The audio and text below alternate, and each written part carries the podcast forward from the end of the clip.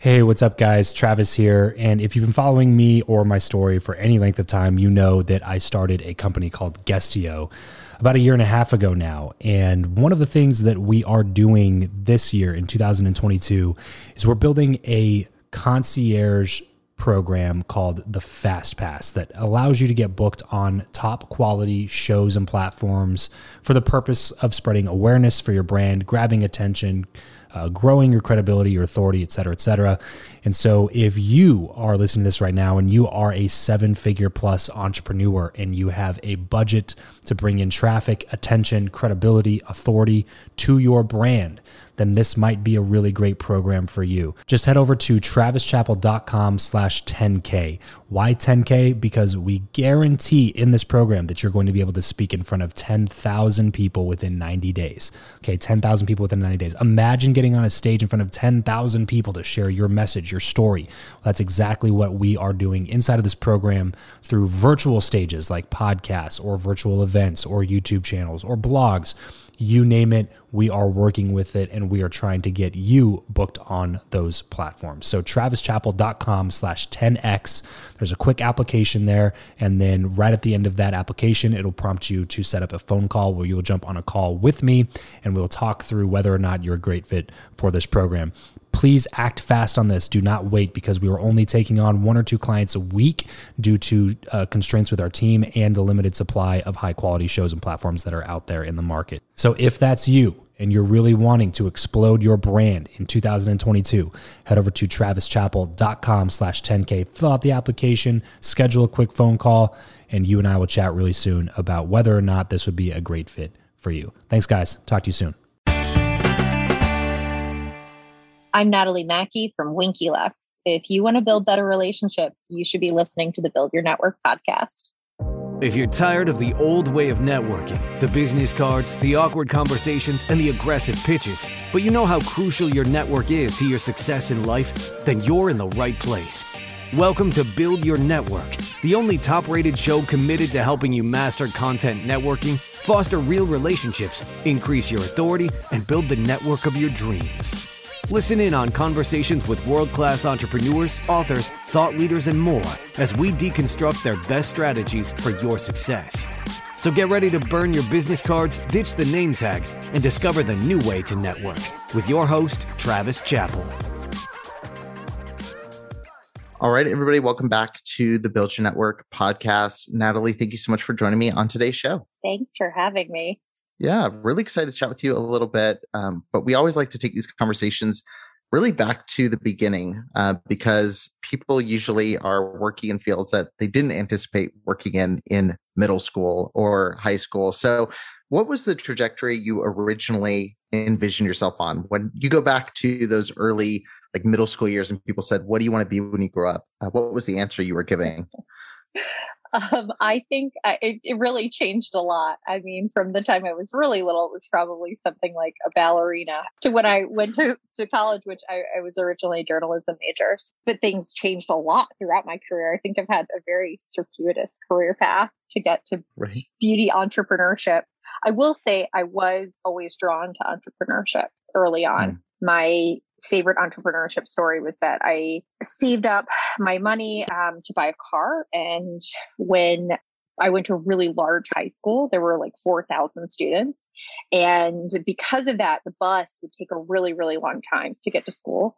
And so I had what was sort of the first Uber of, mm. um, you know, back in 19, or I guess it was 2000, 1999, 2000 um, I had a spreadsheet and I would put everyone's name on it and I would I would pick people up mostly freshmen and sophomores. I was a junior at the time, so I picked them up um, and I charged two it was either two or three dollars each way. And then my brother and sister were freshmen at the time, so they really acted as like a sales team.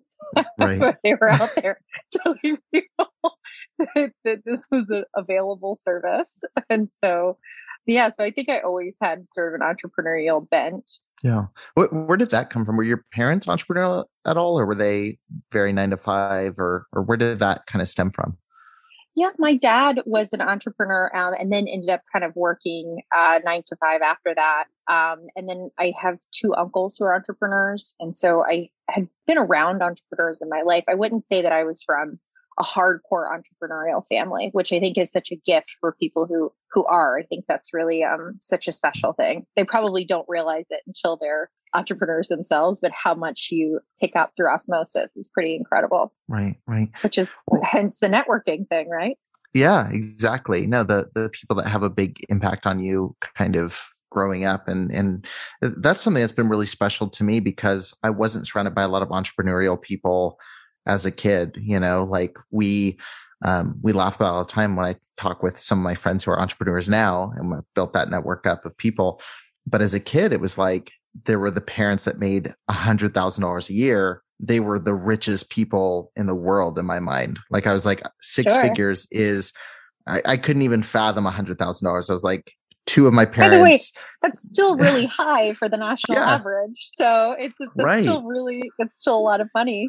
Um, but right. yes, it, it definitely is not something that is just intrinsic in every community that there's a ton of entrepreneurs right. yeah it was it was like wow they make that they own this small business here and you know that's that's amazing and but almost everybody i knew it was dependent on somebody giving them that amount of money for their job and like the idea of somebody going and just making a job for themselves was like hard for me to wrap my mind around that was just something that never came into play. Um, and so it's it's definitely important, I think, to surround yourself with people who are doing that if you want to step into that world because you get to learn from their mistakes, kind of kind of moving in that direction. I, am totally. curious for you. You were in the finance realm for a bit before diving into the, the world of makeup that you're in now. Yep. um, what what led you in that specific direction from journalism and what ended up making you pivot? So um, I needed to make money. I wasn't from a wealthy family and I wanted to live in New York and finance was a really great job. And, mm. um, and I learned a ton. Um, and I learned a lot about, uh, I ended up in private equity, which was a really great place to learn about business. Mm. And, um, while I was there, I had major, major crushes business crushes, like friend crushes on all of the entrepreneurs mm. that we worked with. I was just so enamored and fascinated by the businesses they had built. And so that was my, I was sort of like an entrepreneur groupie as, you know, a, a lackey analyst at the um, PE firm. So one of the things that was also really interesting about that is that the more I got to know bigger scaled entrepreneurs, because I think I knew, I knew entrepreneurs that had and I had friends who were entrepreneurs that were doing more lifestyle businesses. Um, but then I sort of just had this blurry concept of scaled businesses. And the more I got to know those people, to your point, it sort of changed my internal narrative about what was or was not possible. And then I also realized that, and maybe this is like a sounds really arrogant saying it, but the key trait for entrepreneurship is not necessarily being the smartest person in the room. It's always it, it's a it's like a grit and um and perhaps even with a curiosity that is, is obtainable is attainable so if you yeah. if you have the personality trait that's really like lends itself to that then it, it really isn't about you know did you go to the most prestigious school or did you um you know did you take this very linear path towards entrepreneurship and you do see a lot of that you certainly see tons of the mm-hmm. wharton grads and things like that starting companies but you know there's I can't remember how many businesses in America, just incredible amount. Um, and most of them are not started by Wharton grads. so, and I mean, small right. business really is the engine of America. So it's, um, you know, there's lots of people out there doing this and, but it, does it does require some sacrifice and some grit. Right. Well, it, it sounded like I was listening to one of your talks and it sounds like you were building your, your first attempt into the space. You were actually building a software correct? Yeah. Or a, yeah. Yeah. So um, yeah. you know, and then surveying customers, you made a decision that, again, this goes into the entrepreneurial mindset. You decided not to keep moving forward, where I think a lot of people, yep. you know, start in that direction. They start, especially when they start putting money and time into it. The idea of like stopping that is terrifying because you've already sunk so much into it. What gave you the confidence to say, okay, this is not the direction, keep pushing. I am going to listen to the people we're talking to and pivot into a new direction. Totally. And what you're talking about is sunk cost bias. Like there's so much sunk cost bias in business. I think that overall I've had a, um, I've had a theory that following the customer is the best way to build a company. And if the customer is really telling you this is not what they want, that you should listen. And that became kind of the genesis of Winky Lux. So we were starting a uh, beauty marketplace. So my business partner and I were building out like a tech marketplace, which is at the time in 2015 was a very hot concept. It was easier to get funding for that. It was very exciting. Everybody was talking about marketplaces. There was Farfetch and 1stDibs and a million other marketplaces that didn't make it. I just mentioned the ones that did, but there were lots of them that didn't. But at the time, they, this is a really cool concept. It was inventory light and it was really exciting. So we started building this thing. Um, and then we did this really deep customer survey. And at the time, the purpose of the customer survey was really to hone in on what our user experience was going to be. However, what we found was something completely different, which was that nobody cared about it and they thought it wasn't going, they were just very apathetic about it. They were like, nah, hmm. it doesn't really solve my problem. I don't know. You know, and there were these questions like, how often do you see yourself using this? And they were like, mm, maybe never. So huge red flags. Yeah. Um, yeah. You know, like quick, quick, quick, pivot, pivot. Um, and one of the things that kept coming up, there were two things that were really interesting. One was that we were asking women to dump out or makeup users in general. There were some men in there too, uh, to dump out their makeup bag and talk to us about what they purchased. And this mm. was like a really qualitative exercise that we were doing. And we realized that there were a lot of, there was some interesting signaling going on where the customer or the, the person would say things like, I only bought that because I ran out of my good stuff, talking about mm. like their drugstore makeup. And what was interesting is we knew enough about manufacturing that we knew that some of the makeup they were referring to was actually really great, but they had these bad emotions around it. They felt like they were settling. Um, and then the, and, and then they had a few really nice pieces that they coveted and they were very proud of. So, um, that emotional connection to beauty became really and to brand became really apparent. Um, and there really didn't seem to be anything in the middle that was mm. both delightful and they would be proud of, but also affordable. So we set out to do that. And then, um, or we set out, you know, that, that really changed the way we thought of how we would build a company. And then, um, the other thing that came up was we had this little brand that we were going to green up on the side and that was going to help us monetize the marketplace. And so really it was just an idea. It was on a piece of paper. It was these cool images that represented what this brand would be. And they were very extra. That's the best word I can think of. They were very bright, poppy, floral, silly, just indulgent, fun images. And at the time, everybody in beauty was going to minimalism. Brands mm. were just all minimalist. They were all like sans serifs on the back of like very light pink and mm. everything was very, very minimalist. And so because this wasn't a main part of our company, we had no fear when we greened it up. We were just like, wouldn't it be funny to do this? And what are we going to name it after? We named it after a dog from a movie. So it's really like a, a dog that wins a show from a movie called Best in Show and it just had a lot of fearlessness. Um, but then we we also knew that we wanted to be in a market that was we wanted really beautiful products that were affordable because we already knew that that was something the customer was really craving, and uh, and it was something I was craving too. It really made a lot of sense to me that the people we were surveying were consistently saying this, um, and then also we knew that clean ingredients were going to be table stakes in the future mm. of beauty. So we hit it with those two things and then winky lux became somewhat of a viral brand yeah yeah i thought it was really interesting like one of the big co- common customer responses was just that there was this makeup they actually liked but couldn't afford um, and mm-hmm. i raised a lot of questions for me because you come from a finance background obviously so you understand the financial side and what needs to work within the business how do you serve people who are struggling to afford products they love without sacrificing the bottom line within your business?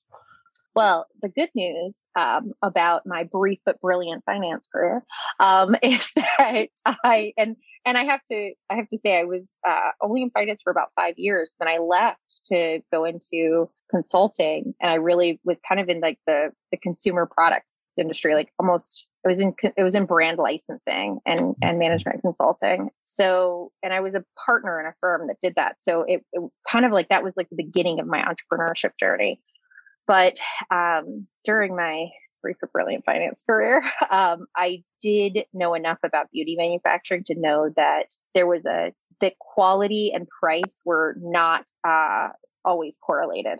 So there was there were certain table stakes quality thresholds that you had to get to to be really high quality as a product, but that the mm. margin was still extraordinary in luxury products. I mean, really crazy. So um, I knew that there was plenty of room there to bring mm. down that price and make the and make the product you know a little bit more accessible.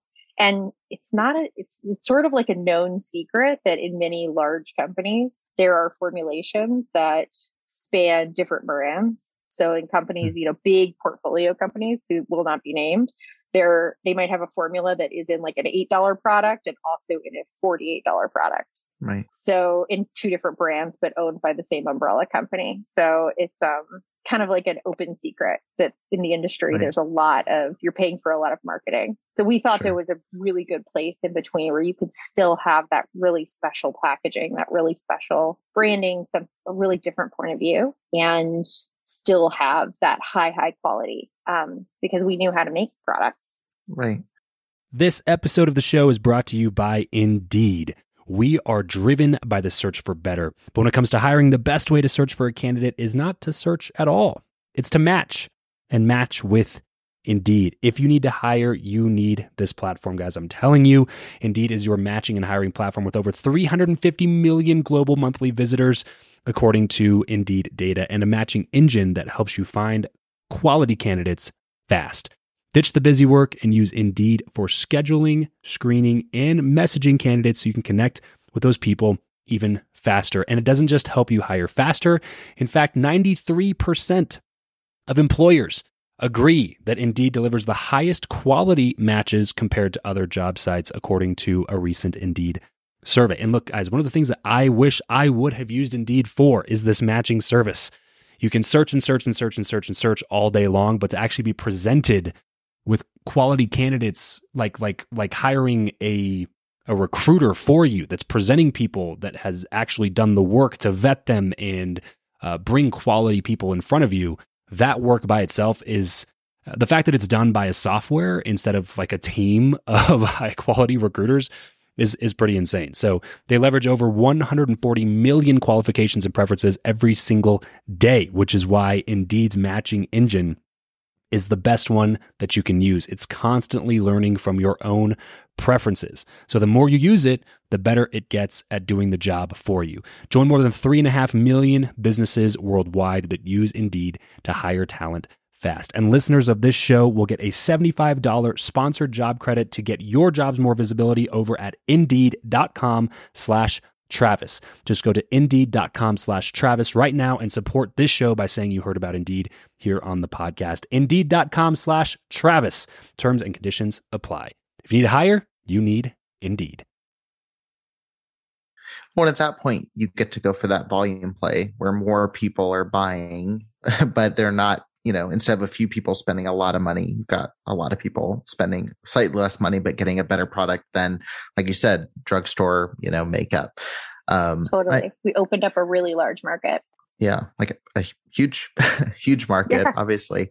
And um, one thing that you did that I thought was really interesting as well was you focused on the personalized experience. Um, you in one of your talks, I heard you mention, um, you know, a lot of people within your target demographic were turned off by just generalized marketing. Um, how did you kind of create a personal experience at scale? Because um, obviously you've got you know several customers. You've got a, uh, more than just two or three people that you're selling to. Um, how do you scale that personalized experience from you and the customer? Oh, this is such a good question because it changes probably every six months. So we're always trying to be where the customer is. We're always trying to make sure she feels seen and delighted and heard. Um, and that's the, the filter that we put all of our marketing initiatives through. So whether or not that is making sure that she has, you know, that we're targeting ads to a customer base. Now we can't do, you know, now with iOS changes, it's a little harder to personalize some of that. But we want to make sure that the customer sees models that look like her, that she sees, um, you know, models that are more similar to her age. We actually have a really, really diverse customer base, not just racially diverse, but really diverse in location. So we don't mm. just hit the the coasts. We also have like a big middle of the country customer group um, and our age range. Even though our brand feels very youthful, uh, our age range is really across the board. I mean, we have one of the larger halos into like 40s and 50s of brands, kind of that would seem to target you know young millennials, Gen Z. So uh, we have people from all different age groups using our products. And that's just not like lip service. Like it, we have an unusually large group when compared to some of our competitors. Sure, sure. So when when communicating with them, I mean, obviously you've got your general marketing. Are you are you utilizing a lot in the realm of like influencer marketing? Like where where are you spending most of your ad spend? Is it into just, you know, obviously with the iOS changes, trying to target somebody is nigh impossible. But speaking to existing customer base, staying that top of top of mind awareness, how are you managing that um, as it gets a little bit more saturated and and a little bit blurrier as to who you're reaching out to? Totally. I mean, anyone listening to this right now, if they're if they're a marketer and they're listening to this right now, it's no secret that paid social is a trash can fire compared to where it was in, in years past. It is a really, really hard to scale a business with paid social unless you have some sort of magic thing, which I've yet to meet anyone who really has this. Um, but it's it's a difficult thing to do right now because you know it's just it's just a super saturated market. To your point, we're excited about a couple of things. We're really, really excited about TikTok because even though we've had a, even though it's not quite, um, it's not quite buttoned up like how to manufacture the virality that really drives TikTok. It's, we're getting closer to it. And we're also, you know, the channel itself is growing so fast. So that's always really great because you always, you know, riding the back of a channel growth is makes everything easier. And then on top of that, it really aligns with our purpose filter, which is joy. So Instagram became very serious over the past few years. It really went the way of Facebook, where it started off is almost like a digital magazine. And it was really just pops of visual style porn almost like this beautiful house and this beautiful outfit, and this beautiful vacation. And it was like flipping through a fashion magazine. And then it became a lot more, uh, you know, there was a lot more usership and it became a lot more people's day in and day out lives. And then it became extremely serious. Um, and so I think it ceased to be that escape that people really wanted. Um, mm-hmm. Whereas TikTok was actually providing that. It's really entertaining. It's quite funny. Um, and who knows if that'll last, but for right now, mm-hmm. it really, it aligns with kind of what we are, which is we want to be this bright spot in our customers day. We really are here not to, um, you know, we're really here to like provide that levity and that excitement for her, not necessarily to be super serious. She's got a lot of seriousness in the world. She doesn't quite right. need it so much from us. Right, right. Yeah, I'm I'm really happy to hear that about TikTok because that's something I've been telling people, you know, to be bullish on is TikTok. And I'm late to the game in saying that, you know, like I jumped on two years ago and then like I don't think you're late to the game.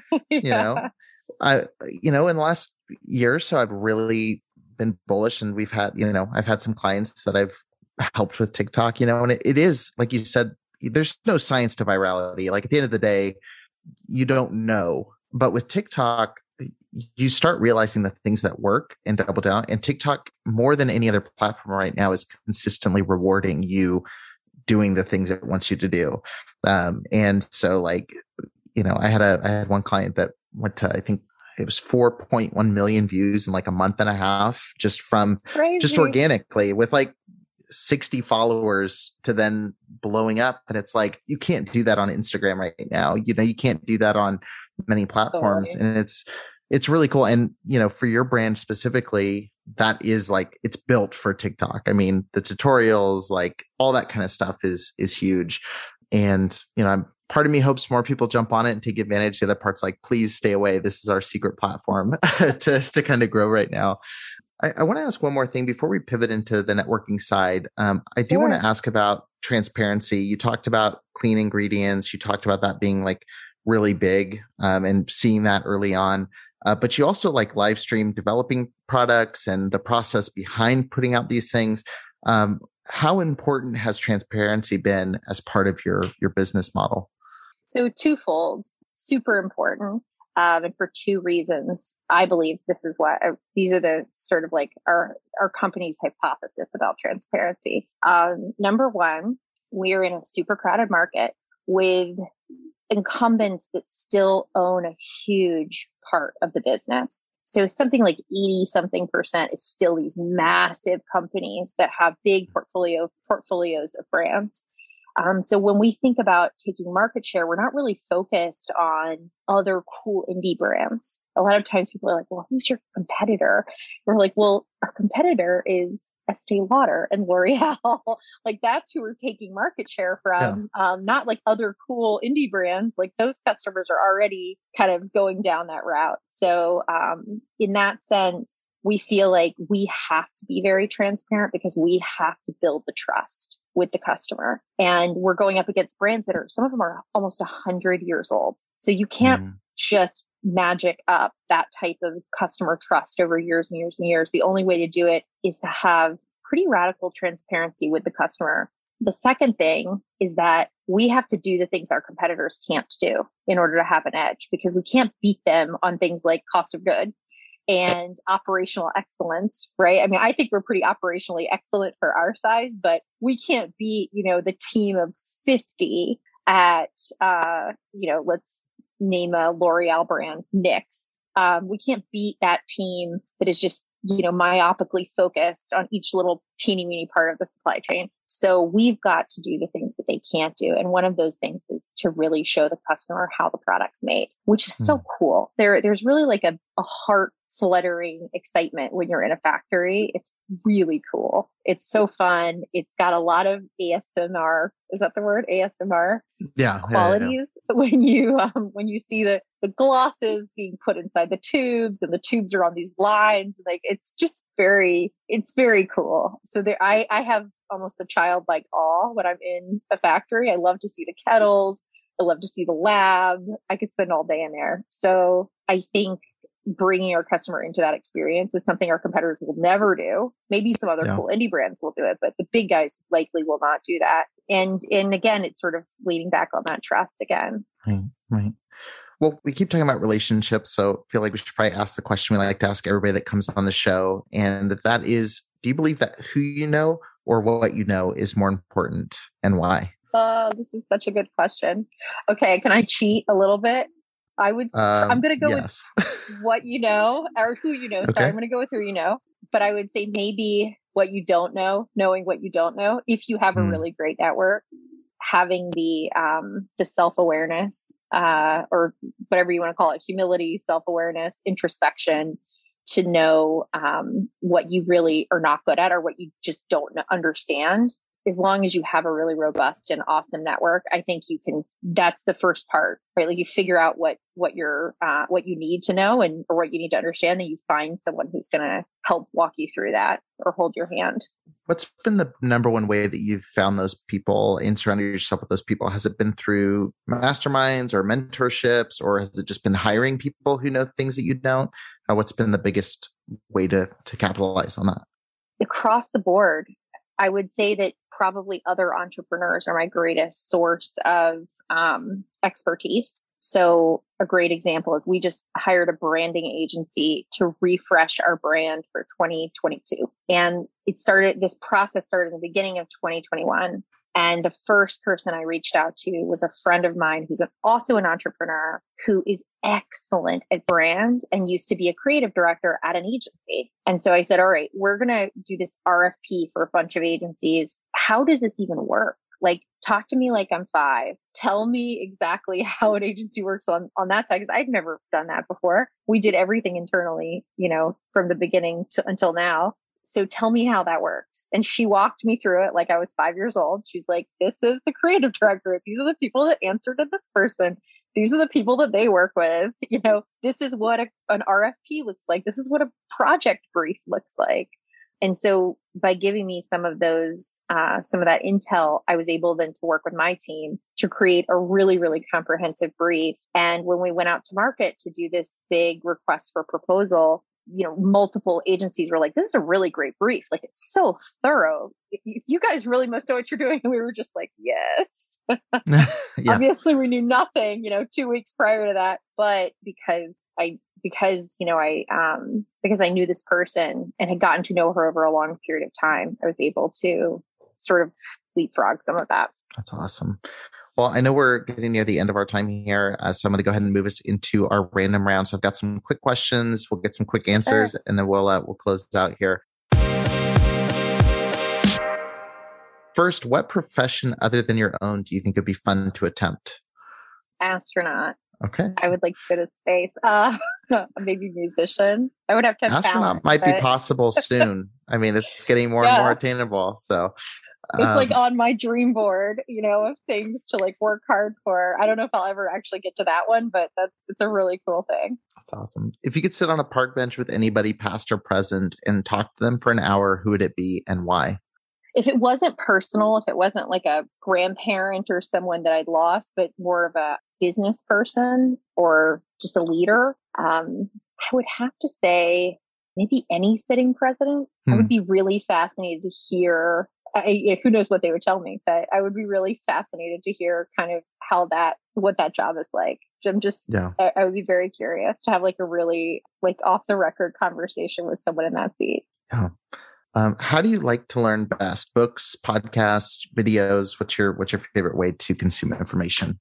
Um, probably through people telling it to me. um, but I would say books probably and, and podcasts also. I walk a lot, so podcasts are awesome, including yours. Oh, awesome. I was going to say, do you have any podcasts you'd recommend, but we'll just leave it yours. right there. yeah. Uh, um, give me a glimpse of your morning routine. Um, baby, I have a six month or seven month old. Oh my gosh, time flies. Uh, seven month old. And so baby, baby, baby. Um, I do a Peloton in the morning and okay. I'm one of the people who does the 20 minute Peloton. So I'm not really, I'm not, I'm not going to be on the Tour de France anytime soon. And then, uh, I walk and get coffee. And sometimes I take the baby with me to walk and get coffee. And then, um, her nanny shows up and it's like off to the races at 8 30. Gotcha when you're off to the races, what is your go-to pump up song? Right now, it's Lizzo's "Rumors." Okay. Such a good dance song. That's awesome. Uh, what is something that you're not very good at? Organizing. Hmm. I'm not uh, a naturally organized person. I have to have like labels on everything. Otherwise, gotcha. it would never get picked up. Gotcha. And what is one place where people can find you the most? Um, obviously, we'll link out to all the Winky Lux brand sites and everything. But if they want to follow your kind of personal journey, what's the best place to do that? Probably on Instagram. I'm trying to get better on TikTok, um, but Instagram, NatMac1. And I post awesome. a lot of stories, um, not so much on my static feed, probably like once a month on my static feed, just because I, I, I don't have enough like really great, cool pictures. But yeah, I'm around. Cool. Awesome. Well, if you're listening to this episode, be sure to head over to the link in the show notes, check out Winky Lux, and connect with Natalie. Natalie, thank you so much for joining me on today's show. Thanks, Eric. Have a good one. Awesome. That's it for this episode. If you want to connect with Travis and other like minded people who also listen to the show, then you're going to want to head over to travischappell.com slash group to join his free Facebook group, Podcast to Profit. Travis will see you there. And remember to leave every relationship better than you found it. Say goodbye to your credit card rewards. Greedy corporate mega stores, led by Walmart and Target, are pushing for a law in Congress to take away your hard earned cash back and travel points to line their pockets. The Durbin Marshall credit card bill would enact harmful credit card routing mandates that would end credit card rewards as we know it. If you love your credit card rewards, tell your lawmakers hands off my rewards. Tell them to oppose the Durbin Marshall credit card bill. You know how to book flights and hotels. All you're missing is a tool to plan the travel experiences you'll have once you arrive. That's why you need Viator. Book guided tours, activities, excursions, and more in one place to make your trip truly unforgettable. Viator has over 300,000 travel experiences to choose from. Everything from simple tours to extreme adventures and all the niche, interesting stuff in between. So you can plan something that everyone you're traveling with will enjoy. Real traveler reviews give the inside scoop from people who've already been on the experiences you're considering. So you can plan with confidence. Free cancellation helps you plan for the unexpected. And 24 7 customer support means you can travel worry free. Download the Viator app now and use code Viator10 for 10% off your first booking in the app. Find travel experiences for you. Do more with Viator.